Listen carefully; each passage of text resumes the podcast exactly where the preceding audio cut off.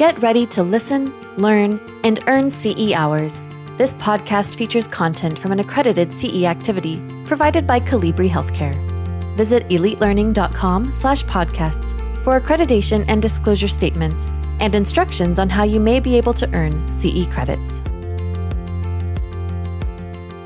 Hello and welcome. I'm Leanna McGuire, your host for this informative podcast on managing foodborne illness brought to you by Elite Learning by Colibri Healthcare. Our subject matter expert today is Kirk Ornstein. He's RN, MSN, and clinical nurse leader, and a guy who's obviously really good at research. Welcome, Kirk. How are you? Thank you. Good, good. it's good to be here.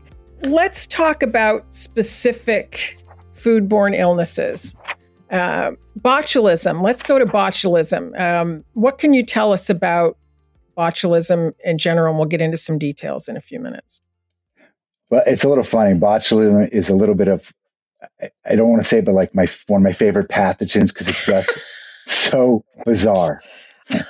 um, it is. It, it's a life-threatening paralytic uh, uh, pathogen. Wow. Um, it is considered by some the most toxic pathogen on this planet.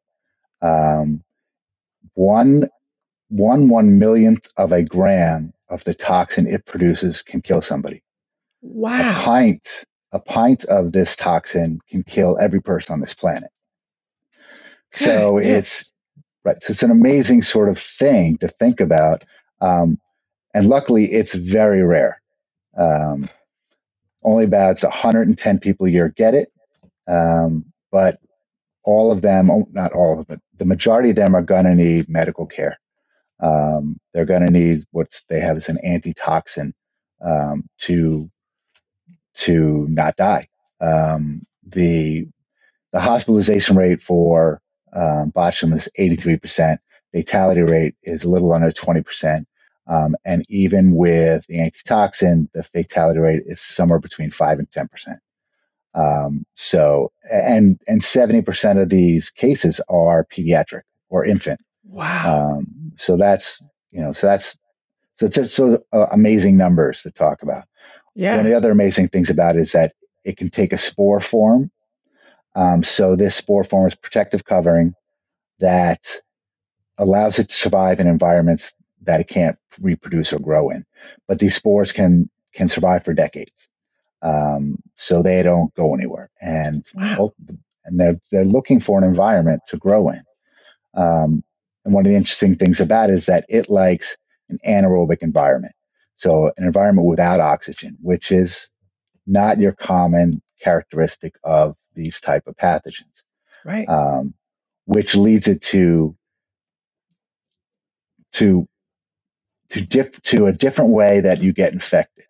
Um, it goes back to sort of the can issue that that is an uh, uh, anaerobic environment and it likes to grow there. Um, so it takes these sort of um, in, these conditions to grow. Uh, improper canning that people do now because everyone's into, you know, being self-reliant and self-sufficient. Um, but canning is a, a, perfect opportunity for botulism, botulism to grow. For infants, um, a lot of them get it from honey or honey flavored pacifiers. Ah because um, it will be a spore in the honey and just sit there waiting for an environment. The honey itself becomes uh, a low oxygen environment, and so it can it can grow and, and be passed on to an infant that way. Interesting. Um, yeah, so it's it, it's really interesting, very bizarre, but at the same time, there aren't many, many there aren't many cases, um, which which is is good. yes, thank goodness for that. I I knew that children shouldn't have honey, but I wasn't I wasn't clear that that was the reason why. So that's really interesting. Um, now it attacks. How does it attack? You said it's a paralytic, correct? Right. So it's a it's a neurotoxin um, that will attack obviously the, the nervous system, um, and it and it and it's a um, symmetrical it it it presents in a symmetrical way, meaning it's working from the top down. So you'll see symptoms first in the head, the face, and go work its way down to the body. So um, droopy eyes, difficult swallowing, things like that will be the first sort of signs as it works its way down, paralyzing different parts of the body. Um, obviously, quickly what happens is that you're on a ventilator because you can't mm-hmm. breathe. Um, and that's usually what you see is that they're in the hospital on a vent um, and basically doing best supportive measures on top of the antitoxin.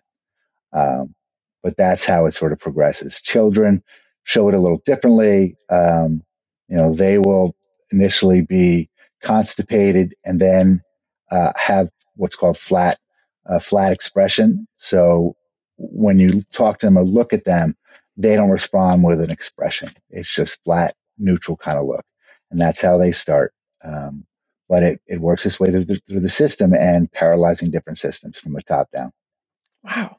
So with the antitoxin, does it reverse in the same from bottom to top, or no? It, it's it's really just it, as I understand it, it's binding with the toxin itself. So ah. it's it's really more of a systemic approach. Um, gotcha. That so you're looking so you know it's not going to you wouldn't expect it to fix this play this system first and that system.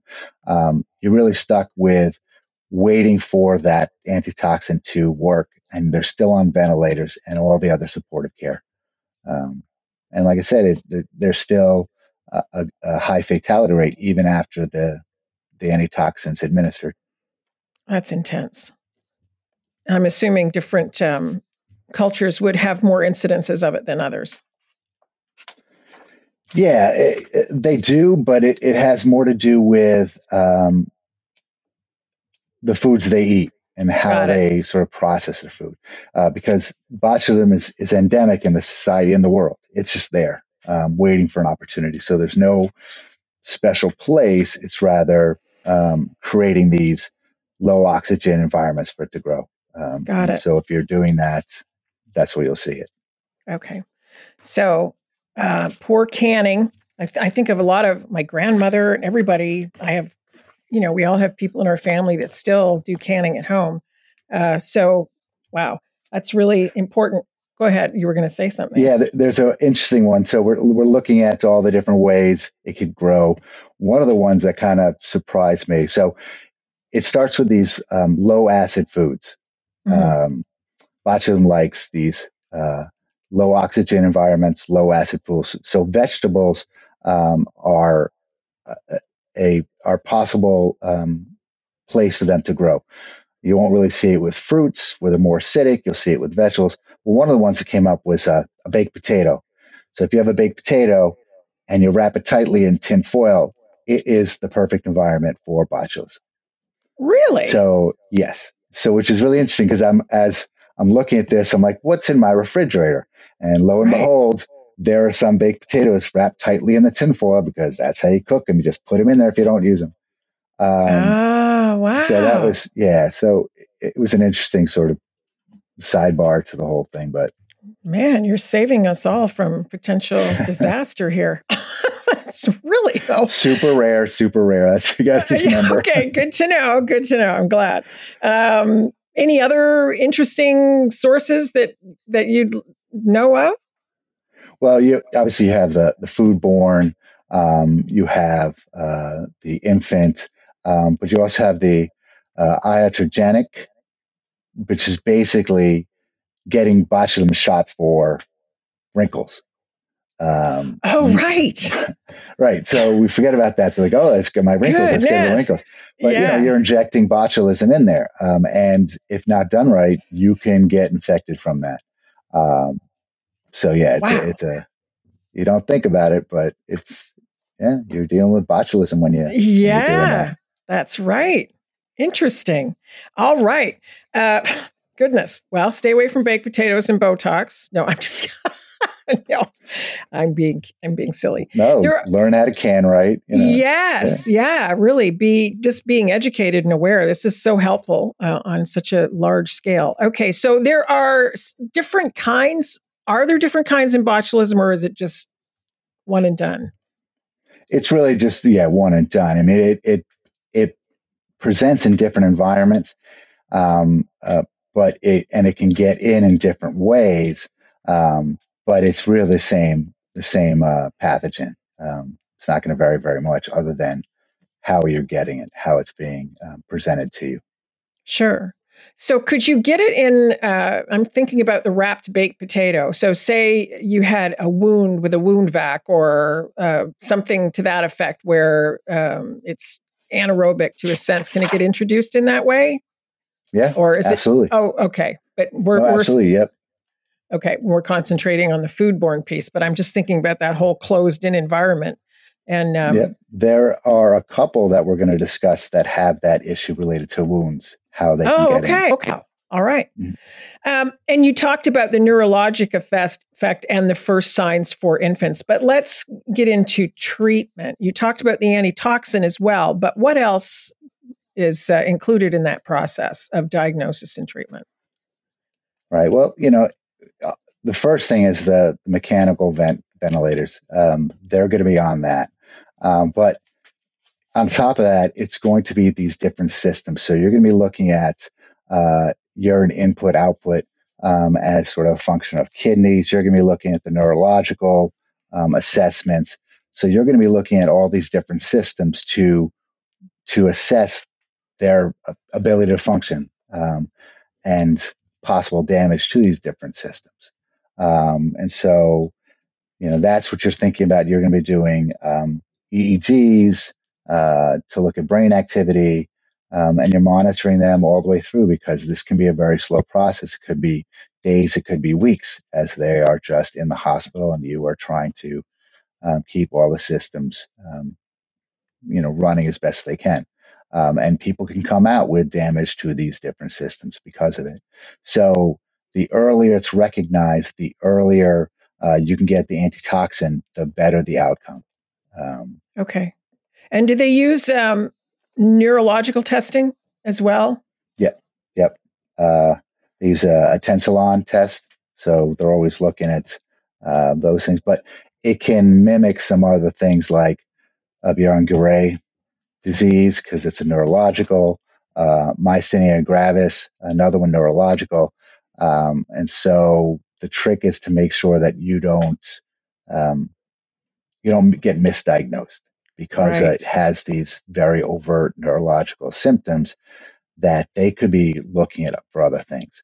Given it is so rare, um, the diagnosis will go to those other more common things. Got it. Um, and so that's that's the big fear is that they get early misdiagnosis and then treatment is delayed and then health outcomes are are affected. Right. That's interesting about the uh, Guillain-Barré, which is what inspired my question earlier about it reversing in the same way that it affects you neurologically, because that's right away where my mm-hmm. brain went. Which uh, that's very interesting that it mimics that. Ooh, that's uh, that's interesting. Um, so all of these different ways to diagnose it, and you talk in the hospital. So um, you're assessing all symptoms basically, but what are the key ones that you want to be watching for? Um, again, it's, it's, really going back to sort of uh, uh, respiratory functions, uh, neurological functions, cardiac functions. Um, you know that that's what you're really looking for, because those are going to be those are the life saving um, um, systems that, obviously, if not sure. maintained, um, you're looking at severe disability afterwards. Correct. And um, the other thing I was wondering about is with the antitoxin. Uh, first of all, do we have mass availability to that? Like, does every facility, hospital have? I wouldn't think, given the incidents, that they would have a lot on hand. Or am I? No. Yeah. They, okay. they don't. Um, as I understand, they actually have to request it uh, from the CDC. It's not something that uh, um, you know is in your med cart or sure. Um, yeah, right. it's not there. Okay. Um, yeah. So you're going to have to go out local health department, request it there, CDC request it there. Um, but it, you know, it's it's there, but you got to go get it. Okay. And is there a possibility of, of uh, anaphylaxis with the with uh, the antitoxin?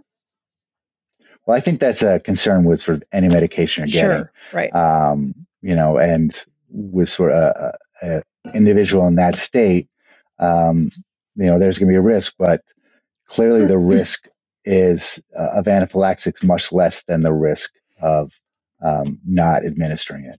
Okay. Um, so that doesn't really come into play. And, and there's unlike a sort of a bee sting where, all right, got a bee sting, I know I'm allergic. There's no um, prior history to uh, to sort of assess whether they would would have a reaction. Right. Yeah, um, that's that's a good so, point. And, good point. And honestly, they're already monitoring the issues that would that would come up if you had a reaction. Uh, you're monitoring the breathing and all the other conditions that anaphylaxis would cause. Um, if it happened and they're already on a ventilator, well, it's it's a bad place. Um, you know, you would have some issues there. Um, but you know, you're in the best place if it does happen. Right. Yeah. That's that's exactly it.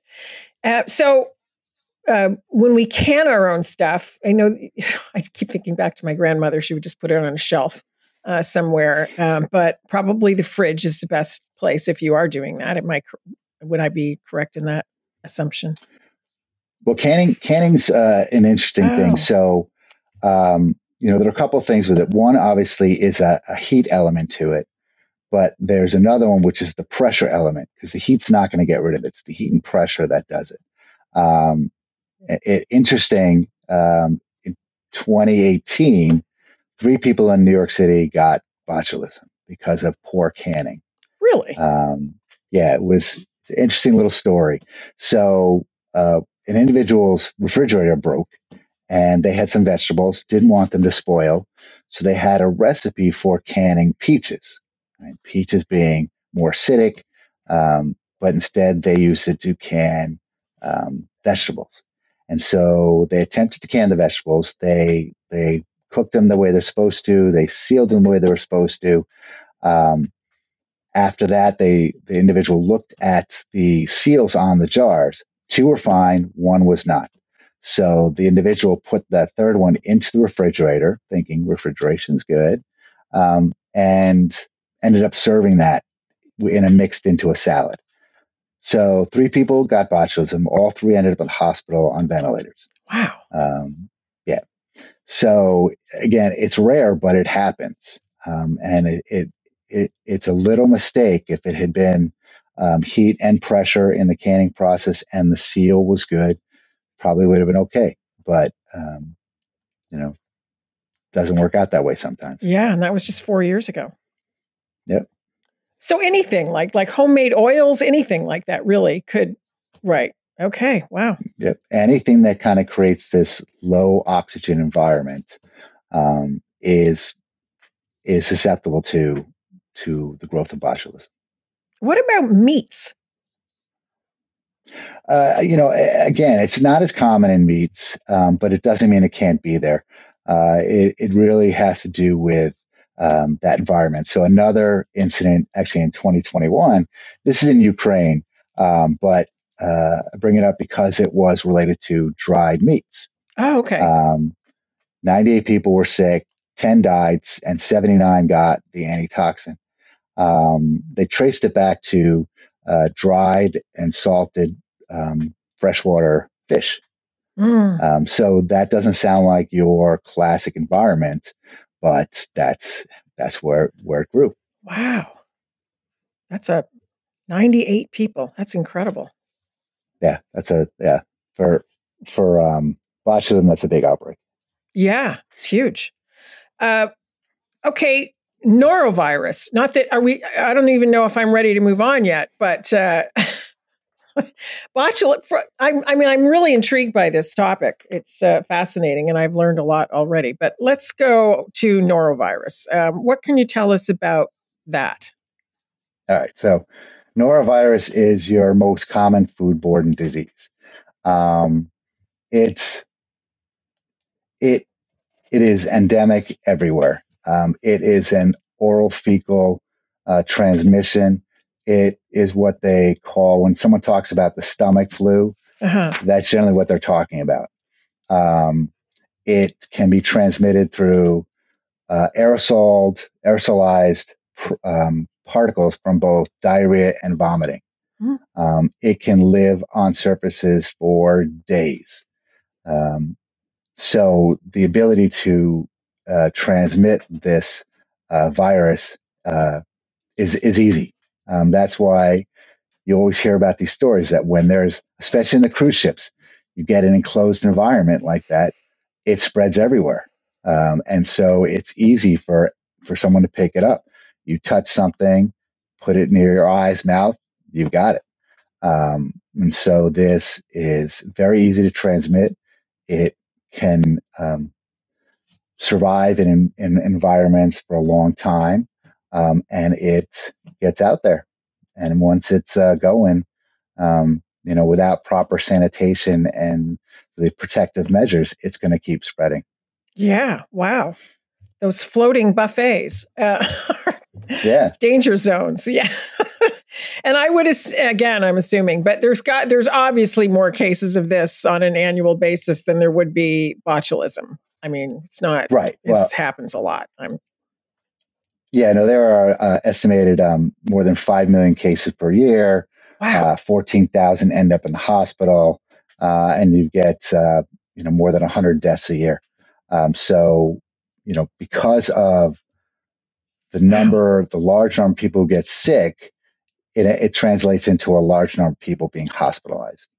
Um, and so it's a, it's a tough one. I mean, it's, you know, the, the onset's quick. Um, you're, yeah, you're throwing up, you're having diarrhea. Yeah. Um, and you're giving it to everyone in your family. Right. And, you know, I'm not picking on cruise ships because it can happen anywhere. I just want to put that out there. Obviously, it can happen anywhere. Do we have any statistics on a global scale for this? Um, so the WHO suggests or estimates that there's 125 million total cases, uh, 35,000 deaths associated with it. Really? That's staggering. Yep. That is yeah, well, something you know, else. It, it becomes a numbers game. Um, you know, the more people get it, the the higher the number of people who are going to be who are going to get severe um, cases and obviously end up in the hospital. Um, it's it's one of the things that's a little bit problematic with uh, the numbers when you look at them um, because it makes it seem like it's it's very virulent and you're going to die from it um, because so many people go to the hospital. But but like I said, it's really a numbers game. If you get enough people infected with it, you're going to get these huge numbers of hospitalizations and deaths. Um, but regardless of that, you know, huge numbers of people are actually getting it and getting very sick. Right. And uh, um, the uh, vulnerable populations that we discussed related to botulism, more vulnerable here as well, right? Yep. Yep. Yeah. That is that is the theme across all of these. That when we talk about these deaths, um, we're really talking about these vulnerable populations that are make up the majority of them. Um, and so as we talk about how different these these different pathogens are, you really come to realize how similar they really are mm-hmm. and the precautions that go into it. Um, you know that that you need to have in place echo each other. Yeah. And the immuno the immuno uh. I mean, that obviously includes transplant patients. I think sometimes we forget that because they can uh, we don't i don't know maybe that gets missed sometimes but that's a huge piece of it as well. And it's is it water as well? Is this just food? Uh, it's it's anything that gets contaminated. So because okay. um, right because uh, you know you can cough it up vomit it up you know diarrhea um, you get it into the water it's going to spread. Right. Um, you know any sort of uh, uh, aquatic environment that gets this into it can spread it to anyone who's bathing in it, drinking it, using it to cook. Um, again, cooking is a little different because if you get it to a certain temperature, you're all right. Right. But again, it goes back to that appropriate temperatures for diff for foods. Um, they need to get to that correct temperature to kill the different um, organisms. Right. Right. Um, and where it's you lose a lot of fluid and electrolytes uh, through this process. Again same kind of thing right? So is it more small intestine uh, large? Where where's most of the effect on this? Generally when you're talking about yeah generally when we're talking about um, diarrhea you're talking about the large intestine because that's the place where you're going to be reabsorbing the water, put it back into the system after you digest your food. Uh, when you get uh, these pathogens, and we talk about watery diarrhea, it's, it's all coming from that uh, large intestine, the Got it. colon, that is should be reabsorbing it, but instead, either your body's dumping it out or your body's actually putting more fluid into the colon to dump out, um, depending on how it is. But that's uh, yeah, Either you way. should be reabsorbing that. Yeah. Okay. What about? Uh, can you talk to me about or us about the incubation period? How long after you, or how that process works when you're exposed, when you start having symptoms? Right. So generally, the symptoms they're one to two days. Um, that's the incubation period, one to two days. Uh, it's re- relatively quick as far as the onset, although there are others that we're going to talk about that are much quicker. Um, and it lasts two to three days. It's going to last a longer with kids. Um, for the most part, it's just best supportive measures. You're just trying to stay hydrated, and it will pass. Um, and basically keeping your environment clean so you're not passing it on to anyone else. Mm. Um, so for the most part, it goes unrecognized because in that time frame of a couple days, most people aren't going to seek medical attention. They're going to stay in bed, um, try and drink their Gatorade or Pedialyte, and just rest. Um, and by the time a couple days have passed, they're starting to feel better. They're not going to go see a doctor.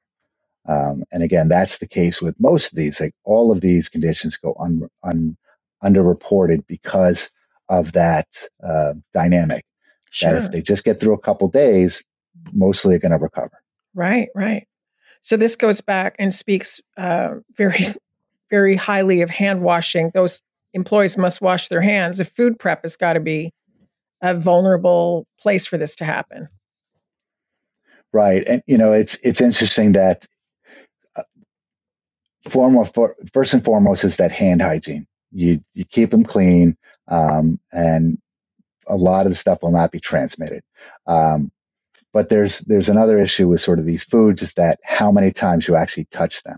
Mm. And so we think about just hand washing, but in some cases it's more than just that. It's the number of times you touch the food. Mhm. Um, so so when we think about food prep, um, a lot of times you want to think like let's do all the food prep at one time together to minimize the number of times you're touching it.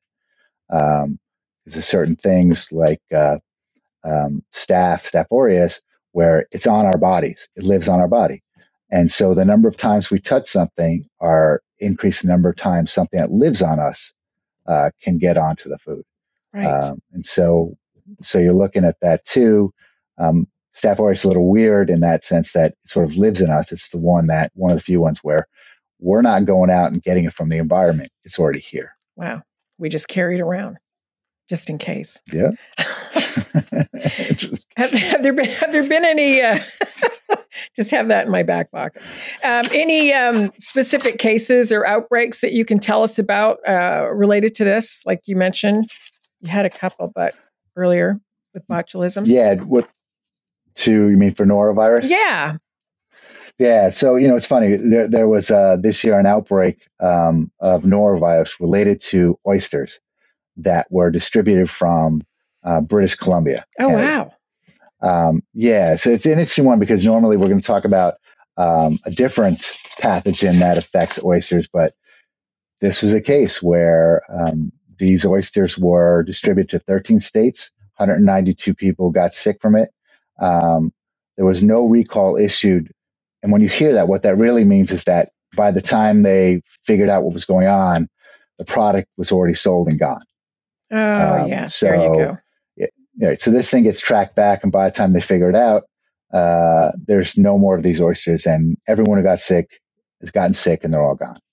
Um, but it takes time. Like I said, it takes time to track this stuff back. There are a couple of different ways they do it, whether it's epidemiological data or the track back by like lot numbers and distribution centers.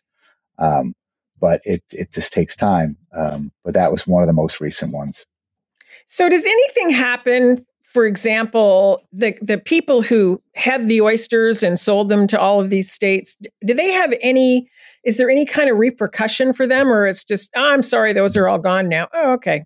Um, Right. Yeah. It, it depends. Um, you know, if if there's an issue with the processing, if there's an issue with some sort of hygiene, if there's issue with uh, distribution, let's say that uh, the truck taking the the product somewhere wasn't refrigerated, um, there can be penalties based on that. Um, and so, but it really depends on on the source or the the, the environment that the uh, contaminated food was shipped. Okay. Um, you know, Okay. there are there are certain cases where they're testing their food, but at the same time, you can test something and it's negative for whatever you're testing for, but right next to it is something that's positive because they're not testing every piece of food. Sure. Uh, they're doing sort of sampling, and even that is is pretty rare. The idea that you're doing sort of on-site farm surveillance doesn't really exist. Okay. Um, and that becomes a becomes a problem later on when we talk about how the world's evolving. Um, it's easy to miss stuff because we're not at the source. Right. Right. We're always playing catch up. Yeah. So th- it's not just a, okay, it's gone. There is some level of investigation afterwards, just in, as as a preventative measure, so it doesn't happen again. We would we would hope on some level. Right. Okay. Right. Good to Well, they're know. always doing they're always doing uh, analysis afterwards, a post analysis to see at what point could this have been fixed. Where was the gap?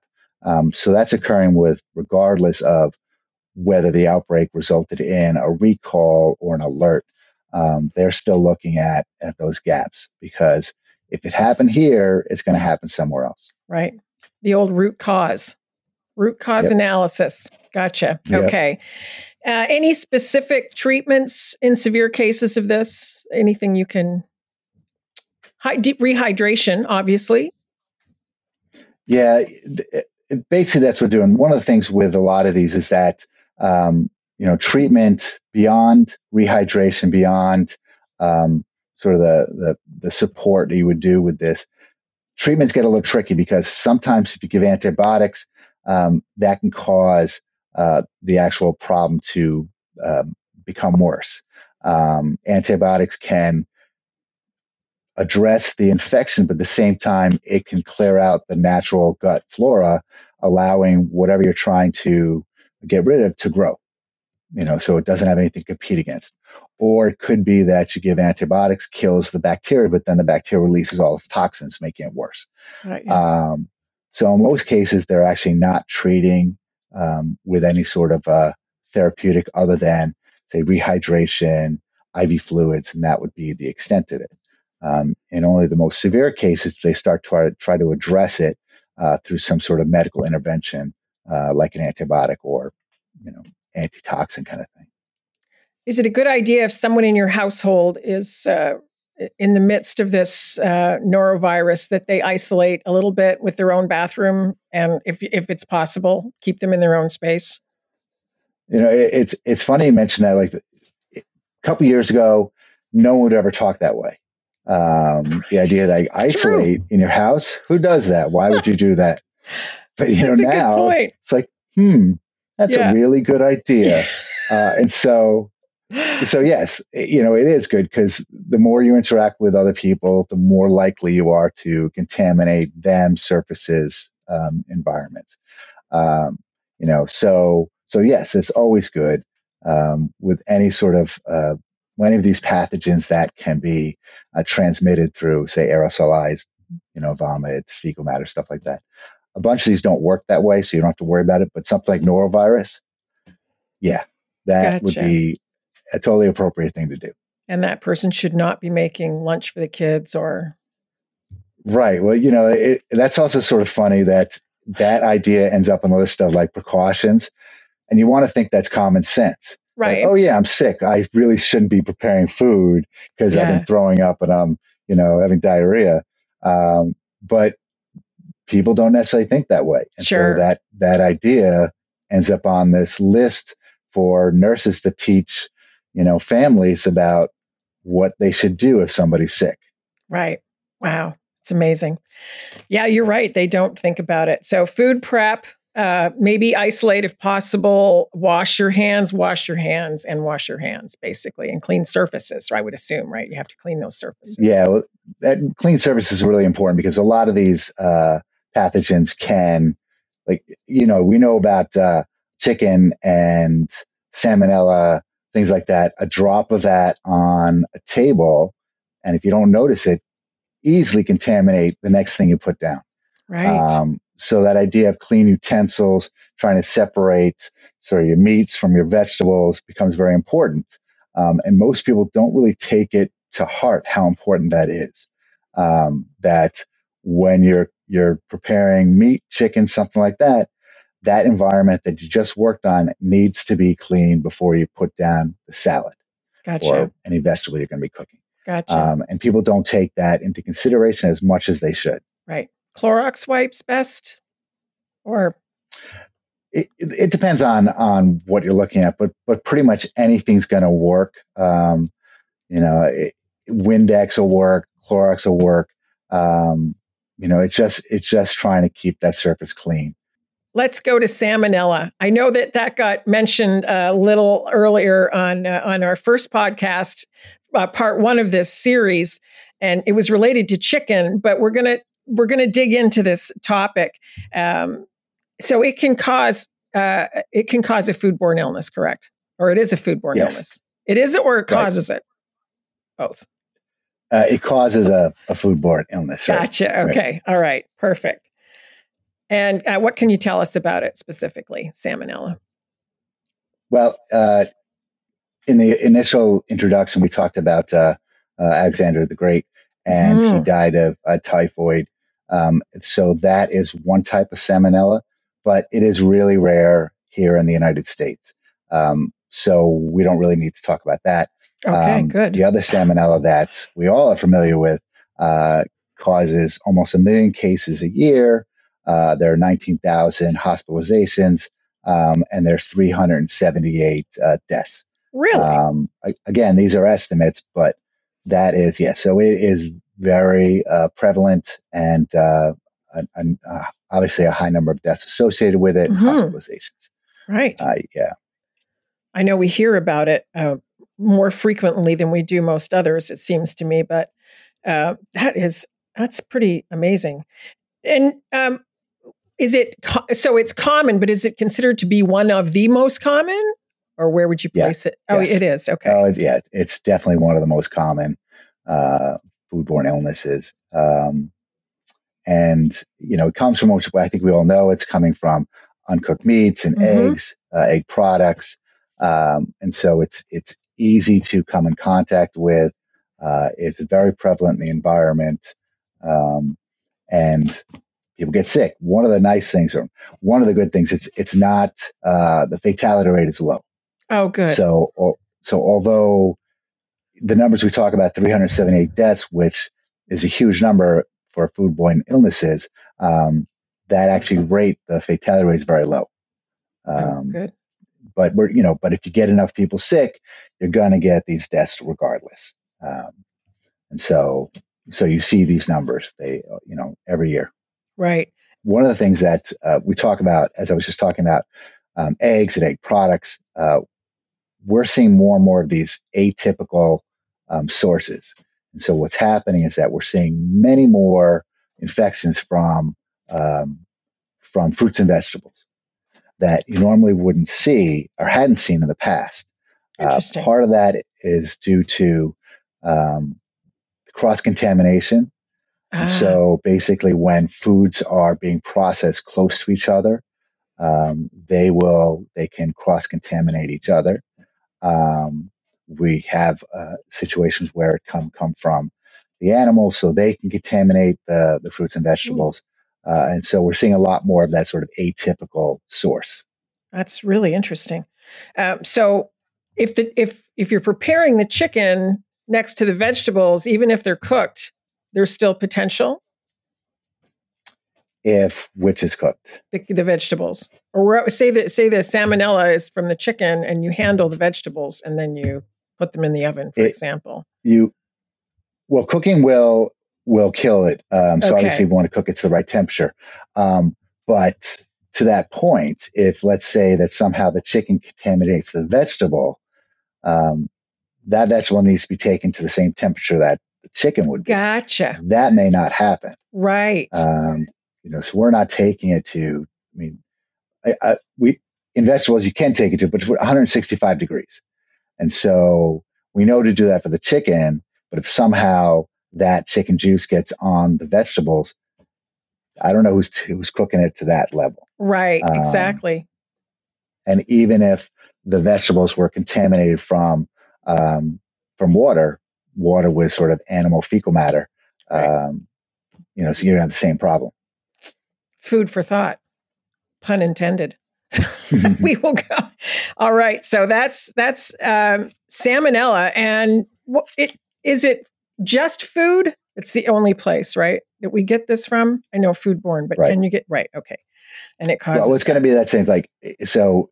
The same way it's uh, fecal oral, and so potentially you could communicate it to someone else with poor hygiene. Got it. Um, but it doesn't have that. That happens, but that's not the, the main route. Um, you know, one of the interesting things about that is that as your symptoms pass, you can still shed uh, uh, the salmonella, organism um, through your feces for weeks afterwards. Wow. So there's always that potential of contamination with this because it, it, sticks around, even though, um, you know, the door, the onset is rapid. It's like it can be as, as quick as a couple hours, six hours to a couple days.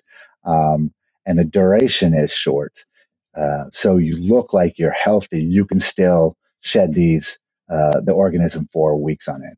Wow. All right. And again, I mentioned this in the uh, first part one of this um, series the vulnerable populations who are more susceptible, right? So infants, right. people over 65, immunosuppressed, etc. correct? Yeah, that that is just the common theme throughout this. Um, gotcha. And you know, it's one of the problems that you just don't. It's hard to keep your guard up all the time, yeah. especially these these special these vulnerable populations. Mm-hmm. Um, and it's a tough thing to do. Um, and you know, if we could, we see less deaths. But for someone who's immunocompromised or, or, or pregnant, the list is endless of foods you need to consider and and processes that you need to implement to stay safe. Right, right. And developing countries, would they be more vulnerable than we are to this, just given the nature of it?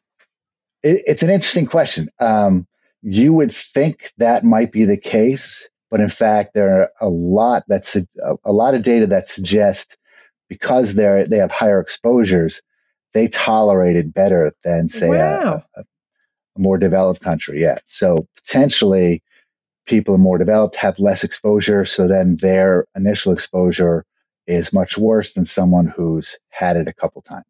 Um, okay. Um, so yeah, that makes perfect sense. So the symptoms resolve when? You said how you can have symptoms for how long did you say? And then it can one to two days. So one to two days. Okay. It, yeah. So the whole um, onset and resolution of symptoms occurs pretty quickly, but this has this lingering um, attribute that uh, most people don't think about. Sure. Um, and for the most part, it doesn't really matter. I mean, as long as you're washing your hands when you go to the bathroom, there's not really an issue. Yeah. Um, but it's something you don't really think about. Um, and this is also one, that situation where you can't treat with antibiotics because you potentially make the situation worse mm-hmm. by clearing out the gut flora, leaving it open for um, for additional growth of of the salmonella right pathogen. And uh, nausea and vomiting um, and a, and diarrhea. Are there any other symptoms that may be present with this?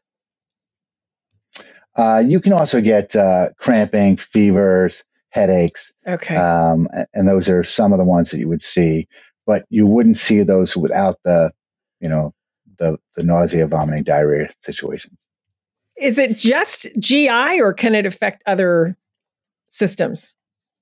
Right. So it can, if it can get outside uh, the intestinal GI tract, it can create um, things like osteomyelitis, uh, sept- it can become septic and meningitis. Um, and that, that's the case a lot of these that you'll see that if they can get outside uh, the gut, then they can cause some real damage. okay. So as we talk about these these situations and symptoms and severity, uh, you pretty much uniformly, if they get outside of that system, they're going to cause some real damage beyond just nausea. Got it. Or vomiting and, or diarrhea. Sure. And and some ways that it might get outside of that system? Well, you know, you can talk about a perforation can get outside of that, or as we talked about it, you can get it in through a wound, mm-hmm. which will give it, keep it, put it in through a, a different area so it wouldn't be in the system. Um, you know, so there are different ways you can get it potentially into the urinary tract. Um, and so right. it can, yeah. So, you know, if it can find a different entry point, um, yeah, it can start to, to wreak havoc on different systems. Okay. And the treatment, we said antibiotics not generally used, um, but otherwise, what is used? It's basically fluid fluid re- replacement. Got it. That's what you're again looking at to try and just manage the symptoms sure. um, and keeping that from getting severe to the point that you need medical attention. Yeah, and the, and the preparation of food. I was I don't know why I'm surprised at eggs, but I'm surprised at eggs. So if someone orders their eggs, uh, um, you know, sunny side up, or is that uh, are they more at risk than a hard boiled egg, for example? Yep. If that yolk is soft in any way, um, there's a potential for uh, an infection there. Wow. Okay. I'm going to have to order my eggs different ways now just decided on that. Any outbreaks that you can share with us? I don't know why I go to these horror stories, but I know you had a couple with the yeah, others. yeah, well, I've got one for each one. So oh, this year they had um, um, Jif peanut butter. Jif peanut butter. Wow. Yep. 12 states, 16 cases, two hospitalizations, a recall issued. Um, yeah, so it got into the processing of that um, of that peanut butter. Wow! And again, probably figured it out after people had gotten sick. That that's uh, been a real eye opener for me on that. Well, huh? To change my peanut butter. No, I'm just kidding. well, but it, you know that could be anywhere because it's in yeah. the the processing of that product. Yeah. Um, so it you know it it it wasn't a sort of environmental issue. It got in there at the time that that was being made. Sure. Um, and so that sort of speaks to the issue about processing. Um, how how do you keep those environments clean from these these different pathogens? Yeah, I'm glad you mentioned that. Don't have. Yeah, so we're uh, you know we don't want to we don't want to draw attention to to Jif peanut butter or cruise ships like we did in the last episode because you're to your point it literally can happen anywhere. It's just uh, mm-hmm. it's just bad bad uh, situation.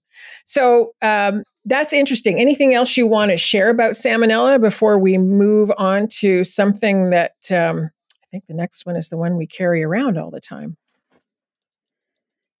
yep. which would be staph. um, yeah well you know i wanted to say this uh, the, the cookie dough cookie dough um, cookie dough it, don't eat it it's not raw it's you know potentially a source of salmonella um, that makes sense. Yeah. You know, the eggs in it. We all love that cookie dough, but the reality is it's, it's raw. Wow. So, yeah. Yeah. So and, you can get cookie dough ice cream and get the same effect and not hopefully have that have that happen. Well, you know, I wonder about that. You'd have to sort of look at that because they say it's cookie dough, but is it really, or is it some sort of concoction that mimics cookie dough? Um, I can't imagine that uh, the FDA would allow uh, an ice cream company to sell a product that has raw egg in it. Right. No, um, I can't imagine that either. Yeah, that's right. that's true. Yeah. Wow. It's amazing we survived our survived our childhood. I'm still thinking about my grandmother's canning and now licking the spoon when she made cookies. It's just all pretty scary. We're lucky. Yep. yeah, you right. think about all that stuff when you're a kid. You're like, oh, yeah. oh, that wasn't smart. Oh, that wasn't smart. exactly. This is very educational for sure. Let's talk about staph now, okay? Because this is the one that you told us we carried around. It's with us all the time. So, um, what can you tell us about that? Right. So, um, staph is uh, an organism organism that lives on our skin, lives in our nose. Um, 25% of all people have it on them. For the most part, it doesn't affect anyone. Um, it's just with us, and uh, you know, isn't much of a problem. But it still can cause these foodborne illnesses. Um, and it also has the added issue of since it's in, on your skin, it can be, enter your body through a wound. Oh, sure. Um, so not only can you get it through sort of a um, handling of food, but you can get it into uh, your body through a wound. Um, and this is also that case I was talking about before, like the number of times you touch something. Um, because it exists on our body, uh, that the number of times you touch something becomes a risk that isn't quite the same as the other pathogens. Where the other pathogens, wash your hands and you just and you can assume it's gone. Um, where um, staph is not like that. It's on us. It stays on us. Um, you know, you clean your hands and you reduce the number. But to say that you have sort of sterilized your hands and not there at all, um, sort of is an is an oversimplification of what's really going on. Mm, interesting. Um, yeah. So I know that in some of the foods, I think uh, botulism was one where you had to be cautious of odor. Like if you open something and it smells bad, you know those times when you open something, you say, "I don't know, do you think it's good?" Probably good to always err on the side of caution. But with this, is it the same thing? Right. So in general, if you smell something that's not right, just you get rid of it. Um, but with this, there is no associated smell that you wow, could identify with or suggest there's something wrong here. Um, so it, it's it doesn't have that ability to identify um, that we we like that as humans we want. Oh, doesn't look good, doesn't smell good. You know, you get rid of it. Um, this is something you wouldn't you wouldn't be able to identify. Wow. Okay. So you're uh, just taking taking a chance. What are some of the most common foods? All foods, or are there some that more common than others? Um, you know, it's so it's foods that are being handled a lot. Um, so you can talk about like meats. They talk about pastries. Um, they they really talk about. Um, I don't want to say meats. I like deli meats. What we're talking about. Okay. So things that have oh. already been processed uh, that are now fully cooked um, ready to be served. It's these type of um, products or foods that are more likely to get infected with uh, staph. Um, you know, because staph can be uh, killed by cooking. Okay. Um, so, good. so if you're cooking your food, wouldn't expect to get that. Um, it's more the handling of food by someone who has it and then given to somebody who potentially is at risk. Okay. So that's what you'll see. Okay. Um, An example. And there, you know, it. Do was um, a horror story? I shouldn't say horror story. That's the bad way to put it, but a real life well, scenario. All right, so I got it. This is an interesting one. Um, so in California, Coachella, the Coachella event, uh, a uh, hundred bus drivers got sick from a catered event. Oh no! So yeah, so it was the handling of the food um, served to this sort of enclosed group. It was just this group that was there, and they all got served it, and they got sick with it. Um, but again, like no one's really dying from this one, uh, but they're getting sick from it. The interesting thing, not interesting, but something to recognize is that as we talked about the CDC and these outbreaks, this is something that wouldn't register with the CDC because it occurred in one state. Even though it was massive, ah. it was one state. It doesn't reach that level of multi-state sort of outbreak. So it still would have been dealt with as a, a foodborne outbreak, but it would have been dealt with by the state health department, uh, and they would have done the um, the investigation and and uh, the identification of the source. Good to know. Good to know. So someone could be in one place and be handling something, uh, pick it up, and then go to work in a restaurant for example, and here we go. Or a catering event. Yeah, in this in this in this particular situation, it's very much about the handling of the food. Um, you know, cooking it's great, but it's really the the post cook and the post processing is when that's going to show up, where that transmission is going to occur. Okay, and signs and signs and symptoms of staph uh, foodborne illness, as opposed to they differ from the others we've spoken about so far? Mostly GI, um, I'm assuming. Yeah, it's mostly GI. This is one of the ones where they had the rapid onset. Um, it can range from 30 minutes to eight hours, but it's going to come quick. Um, and this is, again, severe vomiting, um, nausea, abdominal cramps. Um, you know, that's when you see, like, and they like to say that the symptoms are powerful, mm. but it's going to resolve quickly. So you're going to get real sick and feel better very quick as well. Okay. Um, Your body's just going to get it out. Before, Yep. And we said before, it's not contagious. You're not going to give it to someone else that way. Um, and and again, it gets for this, it goes back to uh, fluid loss. Mm. Um, but because of the short duration, that generally isn't the problem with some of the others that can go on for days, where you see this, uh, you know, this this huge loss of, of fluid.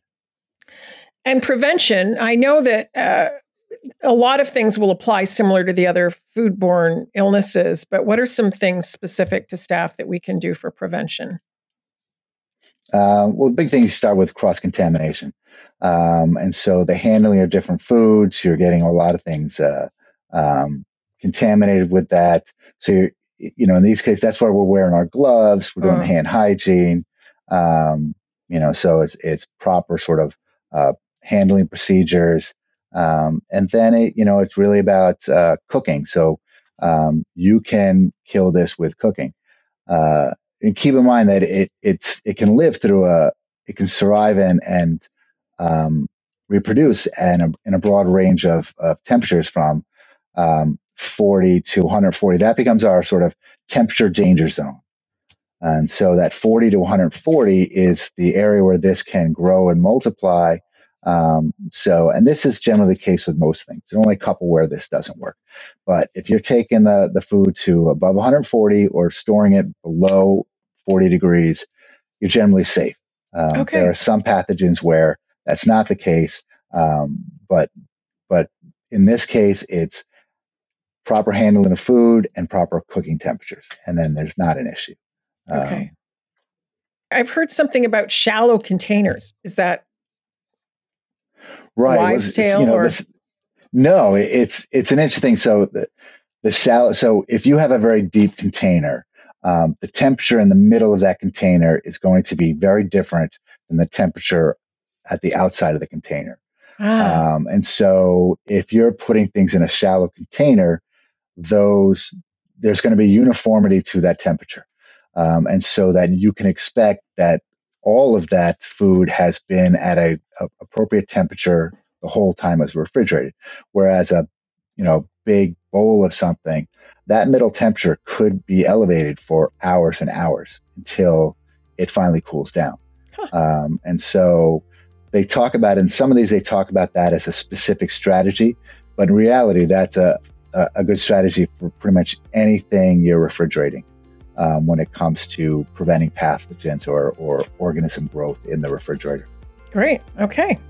Thank you so much, Kirk. I can't thank you enough. I enjoyed this conversation. And like I said, some of this I knew and some of it was a big surprise. And I know that's probably the case for a lot of our listeners. So thank you for your expertise.